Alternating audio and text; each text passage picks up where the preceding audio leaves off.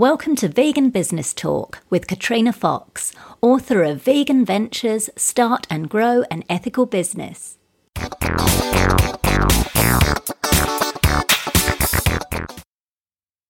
Hello, and welcome to episode 94 of Vegan Business Talk. I'm Katrina Fox, journalist, author, media and PR coach, copywriter, editor, and proofreader and founder of Vegan Business Media, a content, events, and training platform providing success tips for vegan business owners and entrepreneurs. Now, before we get into the main part of the show, I wanted to let you know that I've opened up enrolment again to my online PR course and group coaching program, Vegans in the Limelight. I ran the course for the first time earlier this year with a group of vegan business owners and entrepreneurs from across the globe over a 12 week period.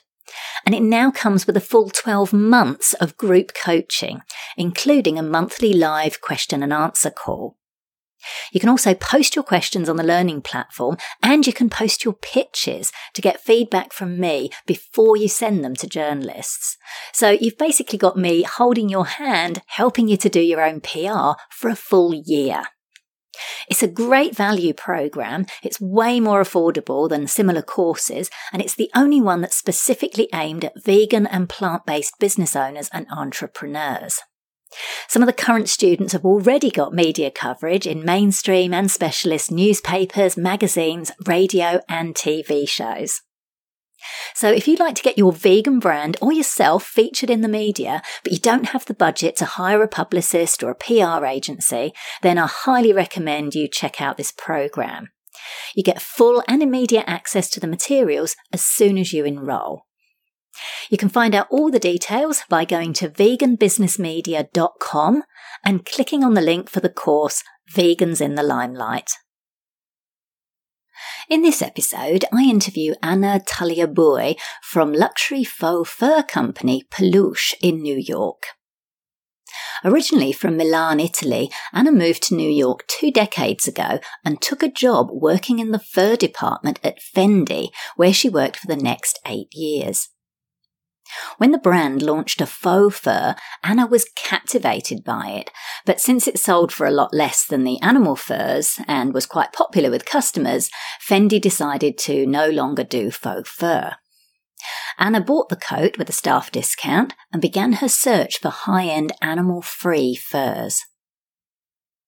After leaving Fendi, she worked for 13 years at Prada on Madison Avenue as a personal shopper for high wealth women on Manhattan's Upper East Side, where her Peluche studio is currently based.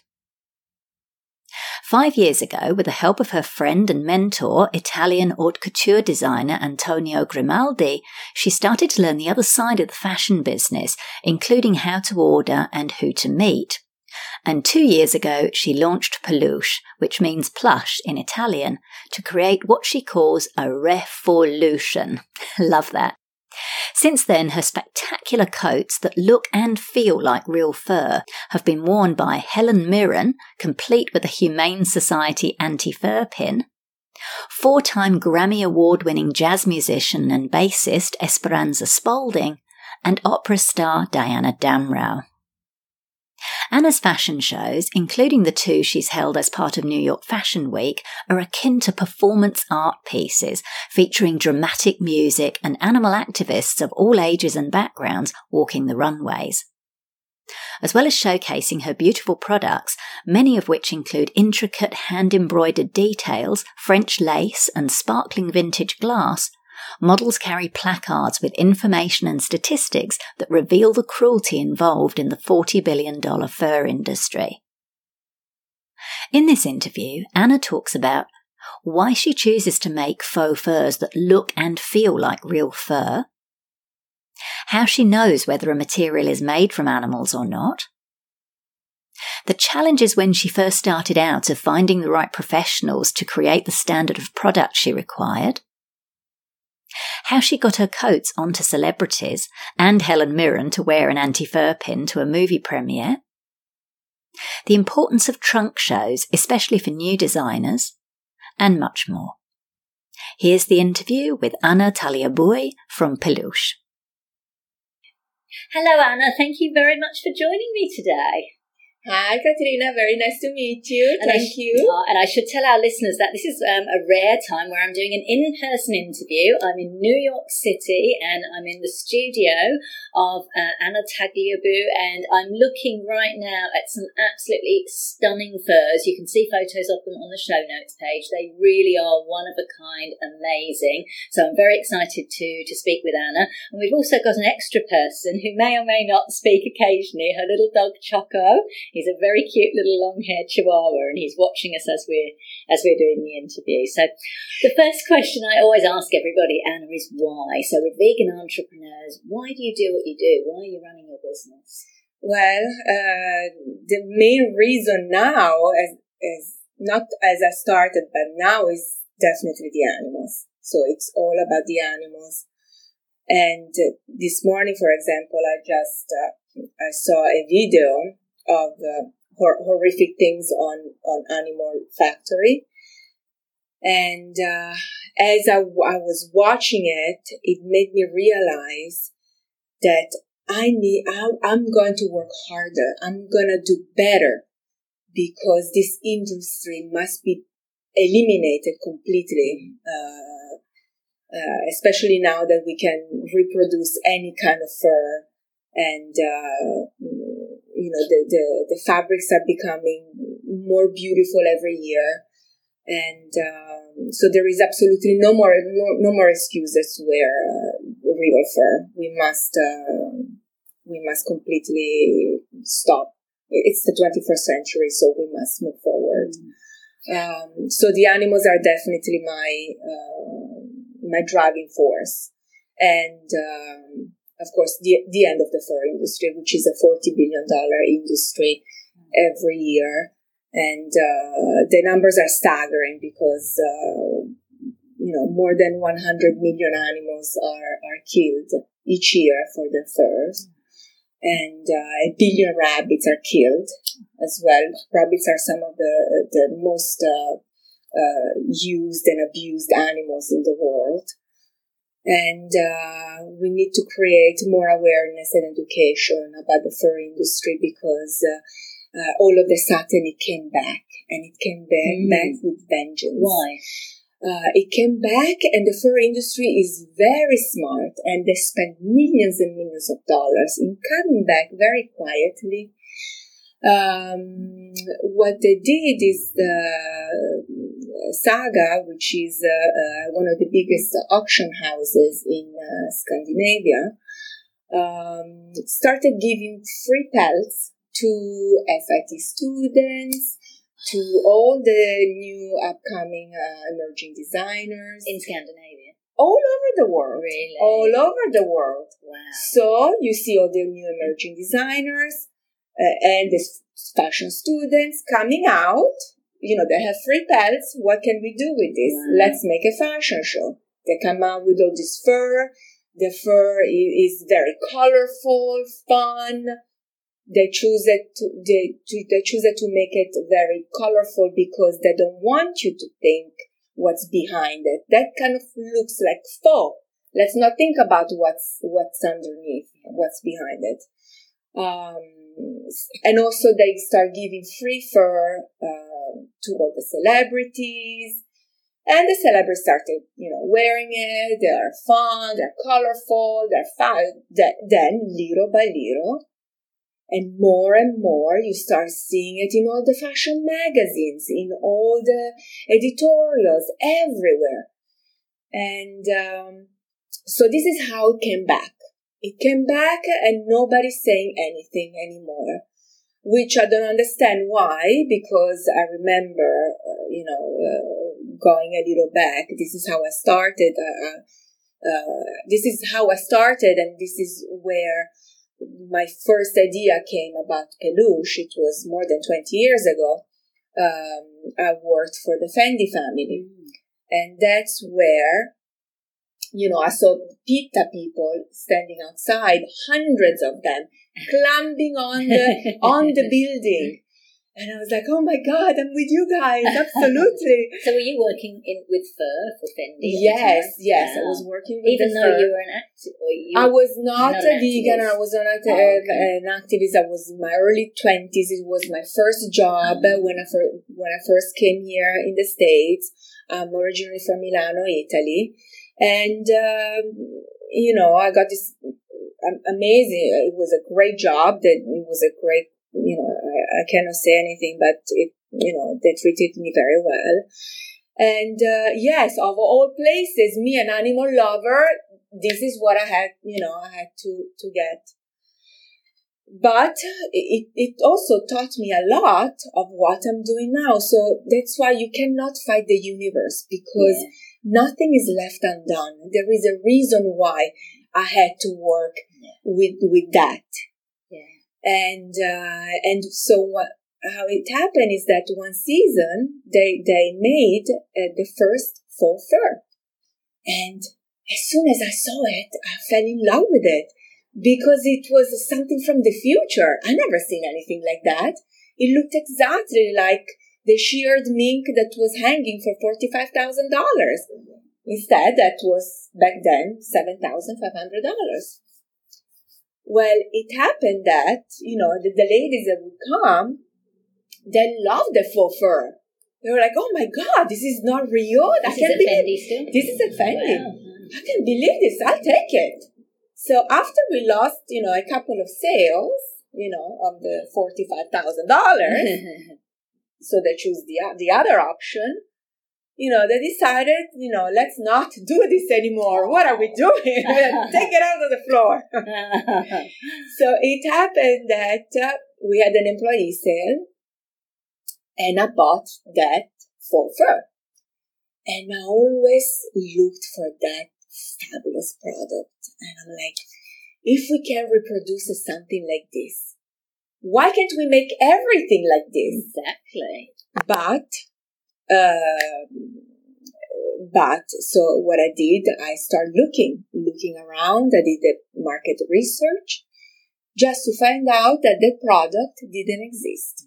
And I looked and I looked and I looked for 18 years. Oh, wow. That's a long time to do research. But I always looked because I always wanted a product. I was, I, I always loved this product, this, the one I'm doing now, because it's fun and you know, it's whimsical and it's glamorous, it's luxurious. Yeah. And uh, women obsession uh, on um, on um, ornamentation, it, it, will never go away. We're women. We like the sparkles. We like the fur. We like the the feathers. We like to ornament ornament ourselves. So so so I had to wait 18 years. And after what were you doing during that time? Uh, I worked uh, for uh, Fendi for eight years, and after I worked for Prada as personal shopper here on Madison Avenue for 13 years. Got it. So you got a strong background in fashion. Very strong, yeah. Uh, strong uh, luxury fashion nice. Uh, background. Yes, very serious, important fashion houses, mm. and you can also see a little bit of the DNA of the two together, plus my own personal yeah taste, obviously, there is a lot in there as well. Uh, so it's like innovation, traditional innovation, and of course the ethical, uh, the ethical one, uh, thing behind it. So then one day I was at Prada, and um, I was like, you know what? I have a feeling that we are getting uh, very close to my standard. Obviously, I'm high standard being in the luxury market for so long. Uh, so I said, you know what? Let me find out if this product is ready now. So what I did, I went to Dubai. I had a meet, I, I met with my, uh, one of my best friends. He's a couture designer from Rome, uh, Antonio Grimaldi. And I said, Antonio, listen, I don't even know where to start. I think this product is ready. And, uh, you know, I've been waiting to do, to, for this product on the market for the longest time. And how come nobody's doing it? Mm. I feel like there is a need. In the meantime, the fur, it was coming back yeah. more and more and more. And I'm like, you know what? Nobody's doing it. I'm gonna You're do gonna it. do it. Nice. Somebody's gonna do it. Eh, okay, fine. It's almost, you know, saying to the universe, fine, I'm gonna do it. so, so we met and uh, in Dubai, and he taught me everything. He said, "Okay, we go to Paris, and I'm gonna teach you. I'm gonna walk you through it. Uh, I'm gonna teach you how to order. I'm gonna teach you who to meet. I'm gonna teach you what to do, and I'm gonna guide you." So until now, he's my mentor. Lovely. And um, and so I went and I saw that the technology was finally here. And uh, this was almost like five years ago.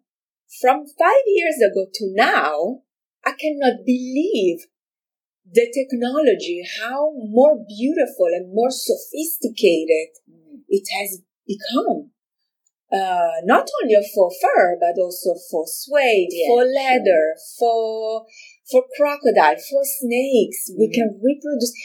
But the thing with that, Anna, I wanted to ask you is, like, you, I'm looking at your furs now, and I touched some of them, and they look and feel like real fur. So Yes. one of the arguments is, well, if it looks and, and feels like real fur, you're kind of basically promoting the idea of fur.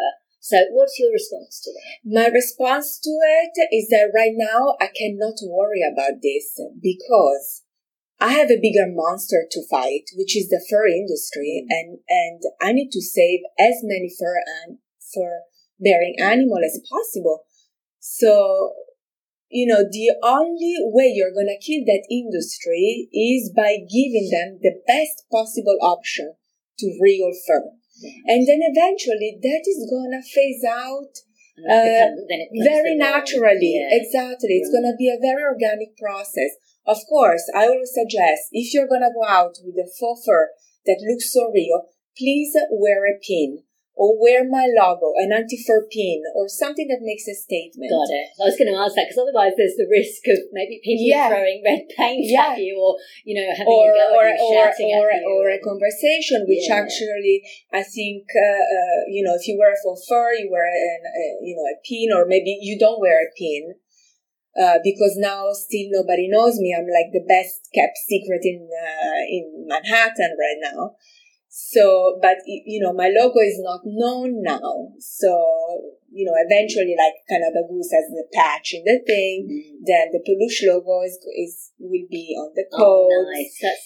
But but another thing that it's so important to me, I don't I just don't want it to be just another logo, another tag. It needs to be uh, something very special, very Mm. unique, almost like a piece of jewelry.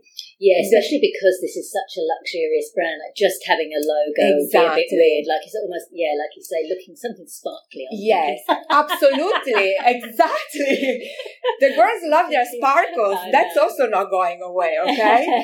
so I I would like to make the logo more with more sparkles, maybe something with heavy border with beautiful stones, Yeah. uh, beautiful but it becomes part of the actual. Exactly. So Yeah. not only you're making a statement because you know, as I was, you know, uh, this is a, a the, this is a, a big threat for for the fur industry. This is the first time this kind of uh, product, luxurious product, come is is coming out. Yeah. So this is really what they're fe- they, sh- they should be Good. very fearful of, of what I'm doing. And I love your tagline, the revolution. The That's revolution, very because revolution, this is a fur revolution. Yeah. For the first time, I am revolutionizing the fur, the fur industry and the faux fur industry, which before it was considered like something cheap and something, mm, something cheap and not uh, as luxurious as we offer. Sure. But this is not the case anymore. No, it's absolutely uh, spectacular. It feels, it looks. We can reproduce chinchilla, which is the soft, one of the softest fur in the world. The. But Anna, some people that there's you know some people there's been reports, particularly out of China, that some fur that's supposedly faux fur actually contains dog or cat or rabbit. So what? And I think there was even a report which I think I sent to you uh, a few months ago. yes. What? How do people know? Like, how can they know if they're buying something? I mean, obviously, they buy yours, they know, and you can talk a little bit about where you source yours from. But otherwise, how How do they know? Uh, the problem is fast fashion, mm. and uh, and uh, it's a big, big problem, and we absolutely must stop buying fast fashion mm. and throwing things out. We need to buy much less and keep it, yeah. and keep it. If you don't want it, hand it down like we used to do don't just throw it out because uh, you know the fashion industry is, is a huge problem, uh, you know, also environmentally. So it's not that. Um, so you we have to be uh, we have to be less of less of a consumers. We need to buy smarter, and we need to stand behind companies that they are ethical and uh, and they have moral values. So by wearing a pin, not only you are wearing, you are making a statement. I believe that, you know, animals shouldn't be treated as, as properties and, and be used. Uh, and I'm making a statement because I bought this brand. And look, it's fabulous, luxurious, looks good on me, and, and I have the same feeling. Mm. And this is something that I wanted to reproduce as well, is the feeling that a real fur gives you, which is that fuzziness when you, you know, the woman when, you know, I used to see women coming a Fendi, putting on the fur and they just love it. They feel, it's like wearing cashmere. It's like wearing silk. It, it, there is something that is very, um, it goes uh, inside, you know, what you feel the, when your skin touches something, it gives you an emotion. So I wanted to give and to replicate that emotion mm. without the cruelty.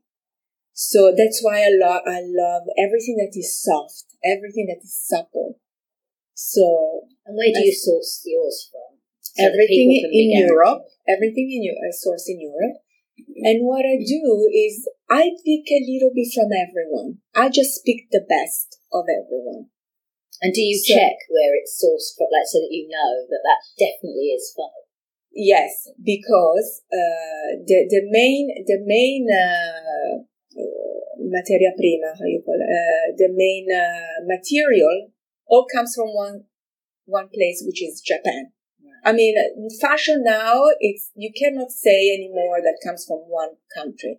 It comes from many different countries because the product comes from uh, Japan originally. Then they have the machine either in Korea, in France, Italy, China.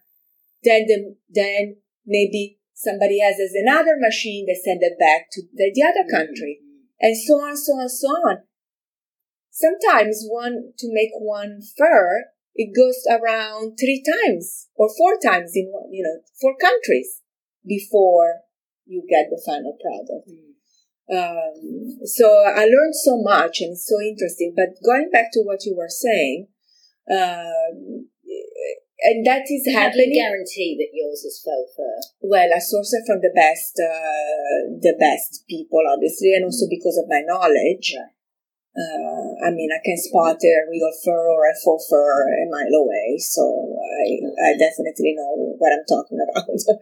so, but uh, usually, you, you know, it's when you produce so much, you make so much that that's where the problem it becomes a huge problem.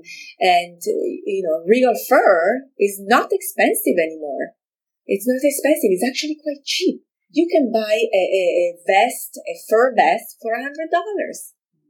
You know, made out of cats and dogs. Many people are walking around with cats and dogs on their backs. I see them every day walking around.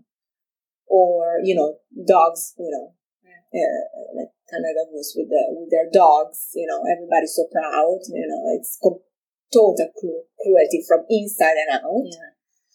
And uh, we cannot do this anymore. We must move forward and, uh, and also, you know, always look at the future because I think the, the bi- biotechnology and the nanotechnology in the fabric industry is going to be, uh, you know, it's already changing so much yeah. and so fast that I cannot wait what they're going to do next. Sure. and um, I'm always gonna try to to make the product as as as more as more ethical as possible. And of course, being a vegan and also a big animal rights activist, you know, it's very important because this is not only about fashion. This is not only about, you know, the fur, the fur revolution that now I yeah. tell you how I got to that word. But this is a revolution of the heart. It's a revolution of the soul because we must do something. We, we really don't have much time. We have to move fast and we must change very fast in everything we do. In the eating in the consuming in the buying in uh, but the word revolution um, so it came because you know being a revolutionary doing the fur revolution um, i wanted to write a manifesto because there is no revolution without a manifesto. so um, I called my ex-husband, that he's a revolutionary himself, and I asked him, "Listen, can you help me to write down? I want to write down a, a manifesto." Because uh, what I'm doing is uh, it's a fur revolution, and I want to talk about it, and I want to, you know, I told him all my ideas, and so we were like playing with slogans, you know, revolution, da, da, da. and that's how it came out, nice. you know, and at the end it came out revolution. And then, so now it's everywhere. I put it on the clothes, I put yeah. it everywhere, on hashtag revolution, join the revolution. So basically I created this anti-fur movement mm-hmm. and, uh, you know, and uh, asking uh, people to to make compassionate choices and uh, go for instead of uh, choosing cruelty. Perfect. Now, tell us about when you first started up the business. What were some of your challenges and how did you handle them? Oh my God, where should I start? I mean, this was the hardest thing I ever done in my life. It completely changed my life. What a ride I'm still doing because I never expected to be so overwhelmed ever, emotionally as well, yeah. especially emotionally. Um, I wouldn't change it for a second though. So the biggest challenge is definitely doing it all by myself. I had to learn everything, not from, you know, all of the sudden I had to learn everything on the other side of fashion, you know, everything. How do you, how do you make it? Where do you start? So uh, uh, it was very difficult, very difficult, very painful, and very costly. Were you because, still working a day job when you yes, started? Yes, you started it in your space. Yes, right? and and uh, you know after two years in, uh, back back then my my my my my boyfriend now my husband told me Anna if you really want to do this I mean, I don't think you can do both. I mean, I had, it was impossible, absolutely impossible. If you want to start a business, you need to stop what you're doing and just put yourself full force into it. Um, even though I tried, I tried. And he said, you know, I will support you 100%. Just do, let's do it. Let's do it. So I was like, okay, fine. Wow, let's do it. But you know, this is not a product that I can give to anyone. It, it's a difficult product to work with. You know, it, the, the pile is very thick. I mean, you can also have the thin one, which is a little more, more easier to work with. So I had to change, I think like five different pattern makers uh, five different people that make the product, trial and error and learning what this fabric does. Well, I already understand pretty much working with fur before, with real fur before, what a fabric needs to do or wants it to do or wants it to be. But when I, you know, I started, I had no idea it was going to be so so difficult to find the right people that can make a product that doesn't look like you know a Zara or uh, you know any faux fur that you see outside. What is so distinctive of of what I want to do? how can I make this faux fur like a Fendi fur and not like a Zara coat? Um, so it was uh, very hard, but finally, you know, that happened that you have to go through all this process to finally find, finally I found this small atelier here in New York, the garment district.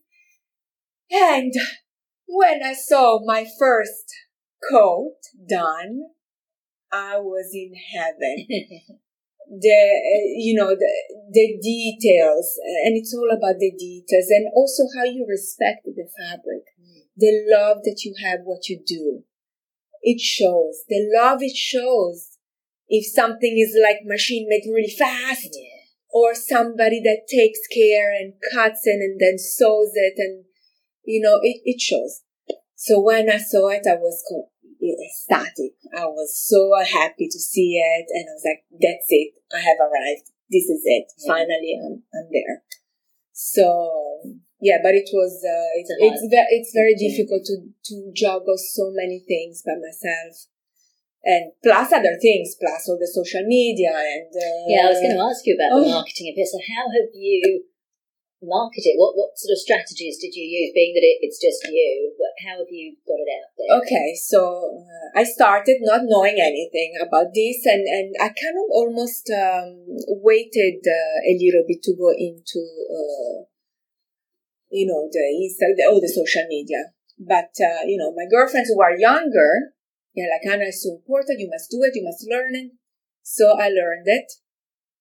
And also I had advisors and other people that, you know, they were not that great. I also had, you know, PR and other people, you know, amazing people. I don't want to say anything against them, but they were just not for me they really didn't understand where I'm going uh, with this.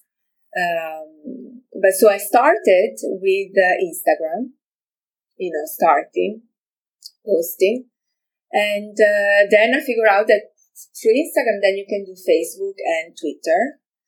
And then I started little by little, you know, I, started and so now I'm doing it also by myself but it takes a long, it takes also a very long yeah. time.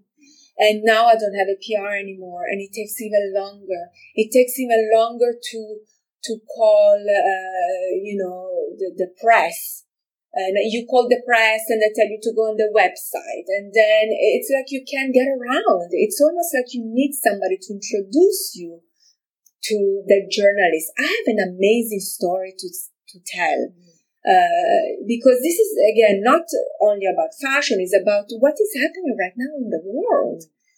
And um, so, so when you say you had a publicist, so you had like a general publicist, or, publicist or a fashion publicist. I had a PR person that was doing, but she really didn't get. And she she called me uh, one day before the fashion show. Anna, what are your? Give me the three main things about you. And I'm like, you don't know what they are?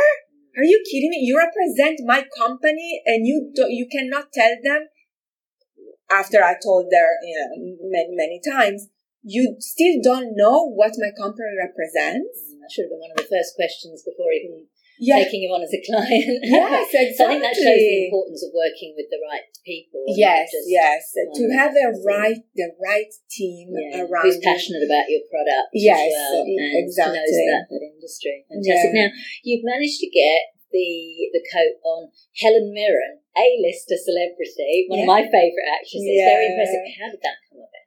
Through Instagram. Through Instagram. Tell Through Instagram, like I had most of of any of my connections that made me eventually do something with my business only exclusively through Instagram.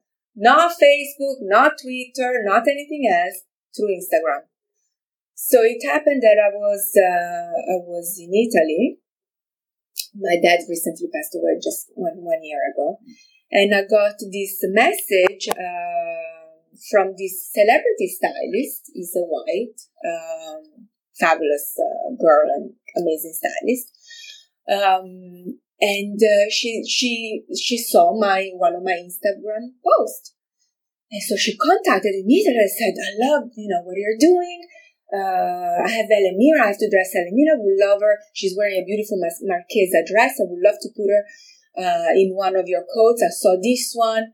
Um, can can you can you please have it for the red carpet? She has she's having it. Uh, I was like, yes, of course, of course, go for it. And then before the assistant came and pick up the coat, I said, listen, can you please do me a favor? I'm gonna give you this pin. It's the uh, the Humane Society anti-fur pin with the with the heart.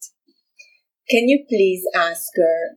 I, I really would like her if she can wear this on her coat. If she doesn't, she doesn't. But yeah. please ask, ask her. her. Yeah. Oh my God, when I saw the pictures, yeah. she did it. Bless she did it. Oh. And apparently, she made such a huge fashion statement that when she turned around and everybody saw the anti fur pin, everybody went crazy. Fantastic. And but then because but then the set, but then there is another thing is that you know they wrote the article. This she's wearing the fabulous faux fur, this and that, but nobody was asking you know, nobody asked, who, who is that coach? Who is yeah, that? Yeah. And this is why I think having like a good PR person right. that is connected yeah. to the right. Take advantage. Yes, uh, because a, a good journalist, you know, has to find out what she's wearing yeah. on the red carpet. So when you gave her the coat, like in terms of giving a celebrity, because that's obviously your product, you can't just give them like a small you know, low dollar product. You know, yours are very high end. So, do they borrow it and wear it and get it back? Or yes, yes. yeah, in that case, that's yes. how it generally works. Yes, yes. But uh, you know, I also am not opposed to also give uh, some some some fr- some freebies to to start to to girls that that represent uh, who are vegan or they are going into that direction that are ethical. Yeah. I, am not interested to put my my fur coat to somebody, you know, a Jennifer Lopez or a Beyonce that uh, you know they they still wear real fur, that they love real fur. So you know, you can't wear both. Yeah. Okay, you yeah, cannot uh, be uh, yes, I wear both because you need to make a decision. Is sure. either uh, you are against animal cruelty or you aren't. Great. So you are either an animal abuser or you're not. Make your choice. Fantastic. Wonderful. Now, tell us about fashion shows. How important are fashion shows now, particularly like the big ones, New York Fashion Show, for say an independent or an up and coming brand such as yourself? Very, very difficult. It's very difficult to start because even if you put your name on the CFDA, uh, you what don't have uh, the CFDA is the main. Um, it's it's it's the one that organizes all the big fashion shows. Okay. So um, so even if you are on the list with all the other designers, obviously the main designers are on the official list, and then you have the like a million other designers who are not not known, but you can still put your name and you know ask everybody to come and see it. Yeah. But it's very difficult because, again, not having a PR that is connected, not uh, doing all everything by yourself, and uh, you get pulled in 10,000, you know, different ways, and you cannot do, uh, you cannot do it all. So, but they are very important. You should always do them. You should always be there, out there, relevant. Um, but it's, it's to get uh, attention, to get the journalist to come to your fashion show. And my fashion shows are very, very powerful. I, this was only my second fashion show. This is the New York. This is the New York fashion, fashion show and uh, because I put activism throughout yeah. the fashion and show. you use different model like active models who are activists as yes. well, and different ages or different body yes. shapes, which I think is is very cool. Yes, but also uh, everything is so incredibly well studied because every single thing has a meaning from the music that I chose through the to through which activist I chose every single one represented a huge animal right activism uh, company. So I had Ashley uh, Ashley Byrne for, from PETA. I had uh, Edita Birnkrant from uh, New York City, New York NYCLASS and I had um, who else did I have? Well, so everyone was representative of. So I wanted somebody to represent the health. So I had a big nutritionist and, and a coach nice. that represented, you know, the the importance of nutrition. I had another big activist uh, that is always there. You know, I mean, all of them literally go on the ground you know, doing the work, the dirty work. With the placards. Yeah. And now yes. they're on the run. You brought them from yes. outside, being yes. thrown out by security, but brandishing their placards. You invite them onto the stage. I think that's fantastic. It's fantastic. And also, I, you know, I always love to work with all the animal associations as well and give back. As a matter of fact, anytime I have a trunk show, I always give a percentage to that animal association. And that's where I always want to do that. Yeah. And, and I will also love eventually later on to even have a Peluche Foundation. Mm. So I can really help the really good, like things that nobody's even thinking about. Mm. And I'm like, my God, this must be changed. Uh, it's important. This must be changed and that must be changed. I remember when, when I, you know, I started this whole process and how I became a vegan is, uh, um, you know, because of the nature of what I'm doing, um, you know, I knew that one day, sooner or later, I had to sit down and look of what, learn everything about the food industry and see it, see it with my eyes. Yeah. And I waited a year and, and a few months because I was scared. I was scared to look. And, um, but one day, my cat died actually, almost a year ago, also, the 5th of November. And when she died, I don't know what happened to me, but she gave me an incredible courage, like the courage of a feline, the courage of a lioness. And my God, I decided, I put myself here, right here, mm-hmm. on this couch, and I said, okay, today is the day. I was by myself. I opened my, my, my iPad. I said, okay. Oh, actually, no, I was on my phone. And I started looking on Instagram. Uh, no, first, first on, uh, on my iPad, and I started looking at PETA, uh, Stella McCartney, um, PETA thing. Oh my God, I was like crying hysterically. But then after when I went on uh, on Instagram, I started, you know, going doing the search on the you know animal abuse, stop animal cruelty, stop animal abuse. oh my god, what did I just open a Pandora's box? I found myself in the vortex of unimaginable cruelty and atrocities that I, I, would have never thought in my whole entire life. And my everything changed from then on. Uh, it, it, was so emotional. And still now I'm like very emotional. That um, I mean, the, the immensity of, of, of the cruelty was so big that I cried for weeks.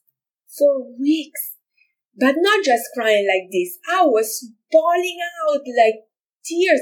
It's like my everything that I knew, everything that I thought. And I always thought of myself as, as a, a very zen person doing yoga, meditation, and being very in tune with the universe and everything. Little that I knew what was going on and little that I knew of, about everything. So that completely changed. Uh, then of course, then after I watched, you know, Cowspiracy was really the last drop. You know, I saw other, other documentaries, you know, Racing Extinction and because right after it happened that, you know, here in, in New York, we had the Racing Extinction and they put all the animals against the Empire State Building was beautiful. Then I saw the documentary, and then after I started watching all the other documentaries yeah. as well, and Earthlings, and yeah. and then after Cowspiracy, it was it was very easy. It's very easy to go vegan yeah. because, and it's it's not. It, it's a joy. It's not. Uh, it's not difficult. Once you understand what's behind it, it, is like how can you, as a person, support that. Mm, for sure. Now, I want to talk to you, touched on trunk shows. What is a trunk? For those of us who are not fashionistas, okay. people listening, what's a trunk show and why okay. is it important for a brand such okay. Trunk shows are important because, uh, you know, as a small brand, how do you start? The good thing about what I was doing before is that, uh, you know, especially working for Prada, I had, I collected some several good clients. Mm and you know usually from this area from the upper east side. And uh, you know I, I started and said okay let's do a trunk my first trunk show. And i invited them all and they could not believe uh, what they saw. And uh, you know they came back. My first year was fantastic even so what is it though? What's a trunk show? Oh the trunk show is basically you do like uh, well i like I like uh, you know drama, so I always I always uh, come up with like a very spectacular. Um, uh, I, I, like very thea- theatrical things. Yeah, So my first trunk show was at the uh, Italian American Club right here on 69th Street, and it's this beautiful uh, townhouse, very rich with like candelabras and many rooms. And so I did a static display of uh, I think I had like 20 mannequins and then I put rolling racks in several rooms and I had a DJ. Well, that that's so it's like a private fashion show. It's, it, yes, you, it's a presentation. It. It's a okay. presentation right. of uh, of your product, and then you invite your clients and their friends.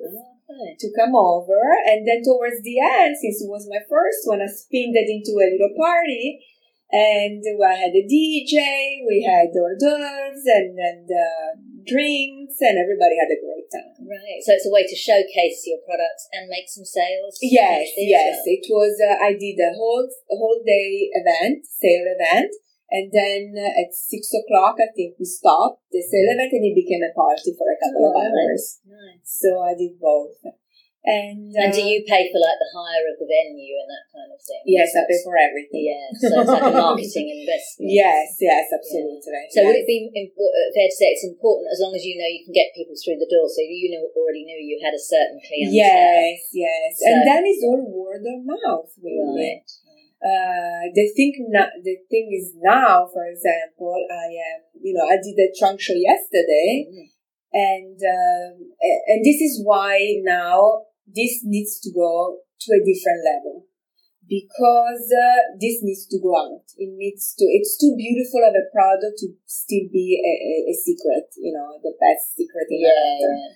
Um, uh, so. Uh, so now, uh, yesterday, for example, so my client tell list is a certain amount, okay, of people, which is not a staggering number. And, you know, in order to to have more people to the trunk show, you need a much bigger number. Mm. So yeah, the past two days when I had my trunk show, I, I had two other co-hostesses, three three co-hostesses, which they invited their friends, they're all animal activists and vegans. One of them was Missy R. Grace, which she stripped down at the end of the fashion show completely naked, which I love her. Uh, she would do anything for the animals.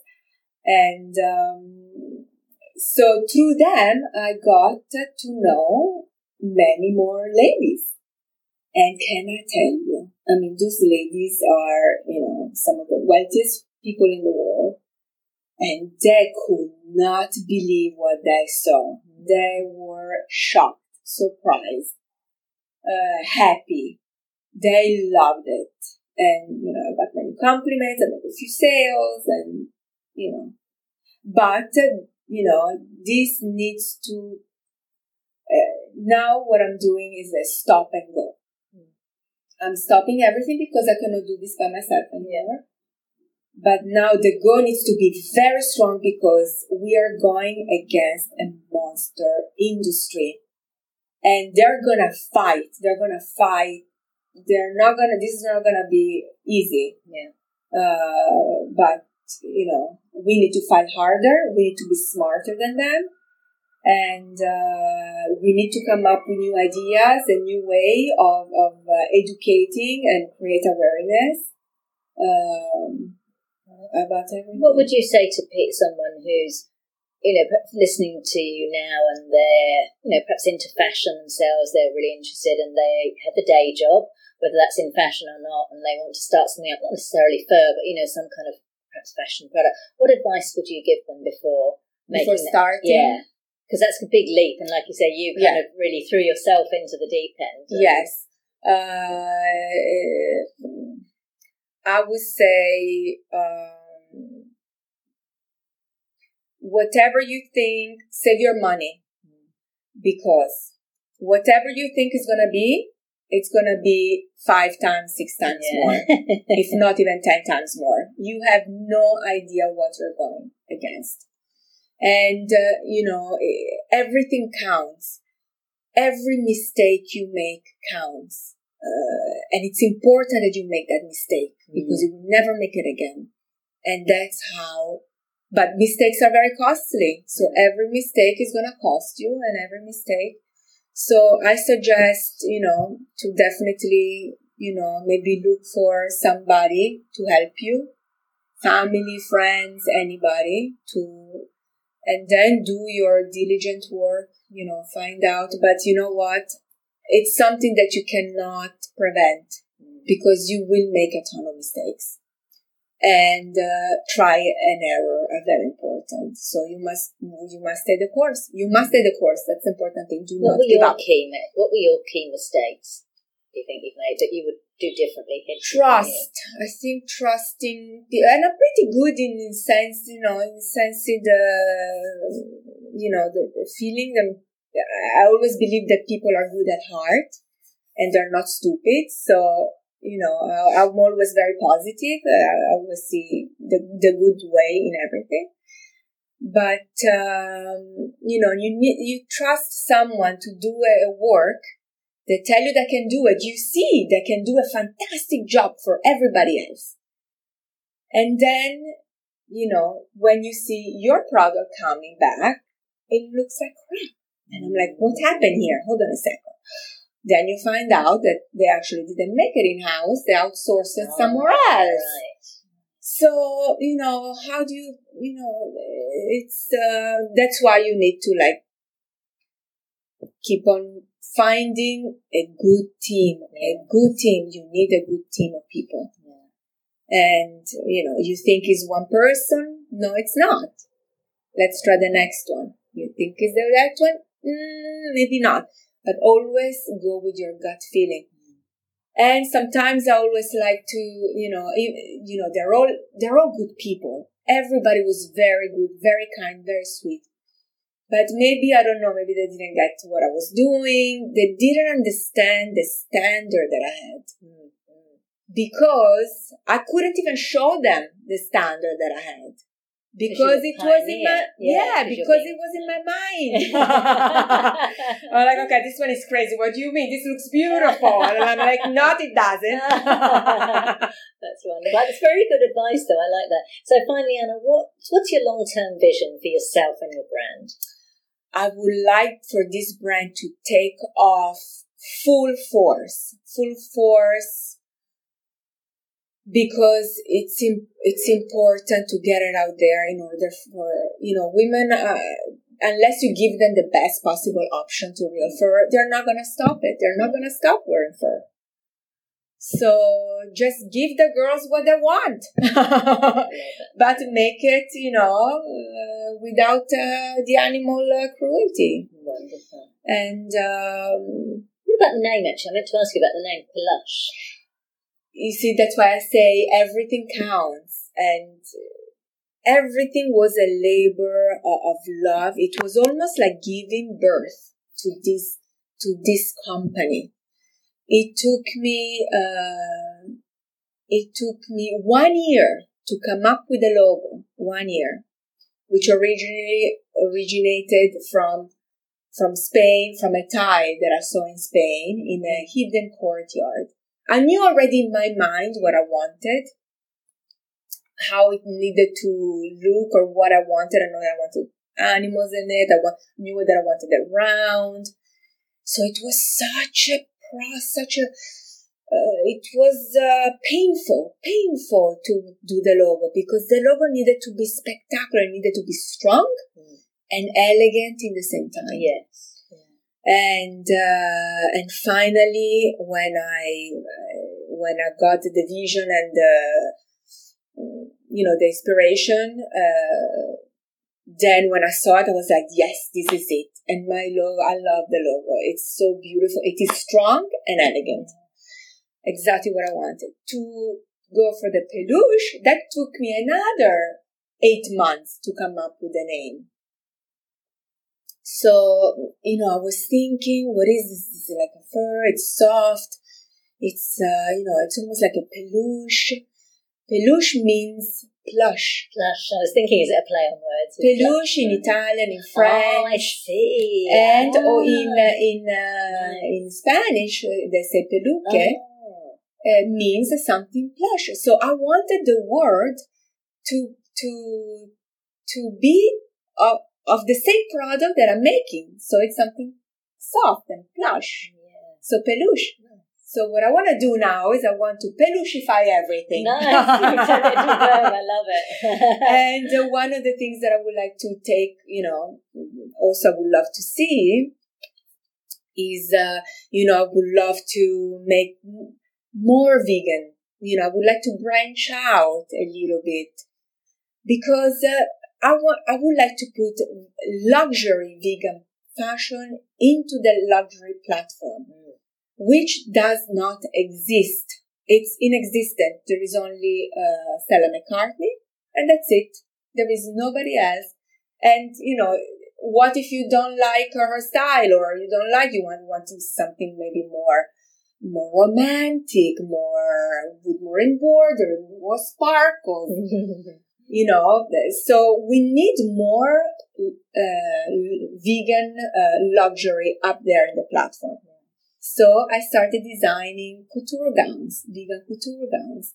Started designing a couple of them. Let's see how people respond. Everybody loved them. I'll show them to you. And um, but then I would love to also do the accessories because accessories are very important. So, so I definitely would love to do shoe, vegan shoes because I don't see the ones that I like out there still. I'm sorry, but I still don't. Again, luxury. I'm thinking luxury. Uh, even though I really love your shoes that you were wearing today. I love them. I want them. that I love. But uh, I should just uh, let listeners know she's talking about my vegan glitter boots. They're kind of they're very sensible and comfortable, but they're also quite fabulous because they sparkle, especially in the sunshine. Oh my god, they're outrageous! I need them. yeah, they're from Vegan Style in Melbourne. Good, good. Cool. Okay. So then, of so, course, yeah. handbags, shoes, and another thing that I would love to do is also high-end furnitures. Mm. Like very content, like do peluche casa, peluche home. Yeah. So throws and pillows and super, super contemporary, clean, modern furniture as I told you, I want to pelucheify everything. I was going to say, you have, you've got a big vision. I like it. Yes, Fantastic. yes. And then, of course, uh, very, very important, give back to the animals. Yeah. Save, save anything we can save of, of, uh, you know, of many different fields needs to be saved. The thing is that we need to be fast. Yeah.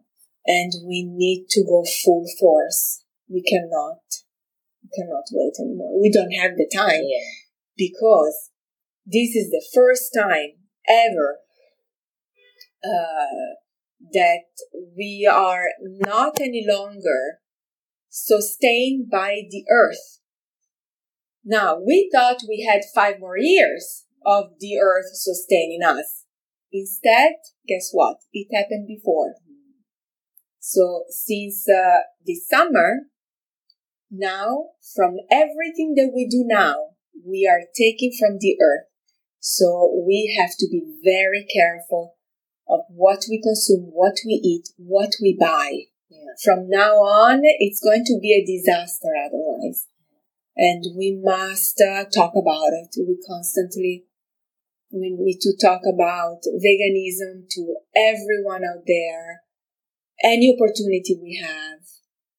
And it's a moral imperative. This is the, the baseline of, of you know, of, of social justice. Awesome. Well, I love your vision, I love your brand, and I love what you're doing. Anna, thank you so much for joining me today. Thank you. Thank you so much, Katerina. Nice to meet you. So that was Anna Tagliabue from Peluche. You can find out more at peluche.com. And that link is on the show notes page at veganbusinessmedia.com forward slash podcasts and going to episode 94. Now for our vegan business news roundup. Canadians are embracing veganism in a big way, according to the latest Year in Search by Google Canada, reports the National Post.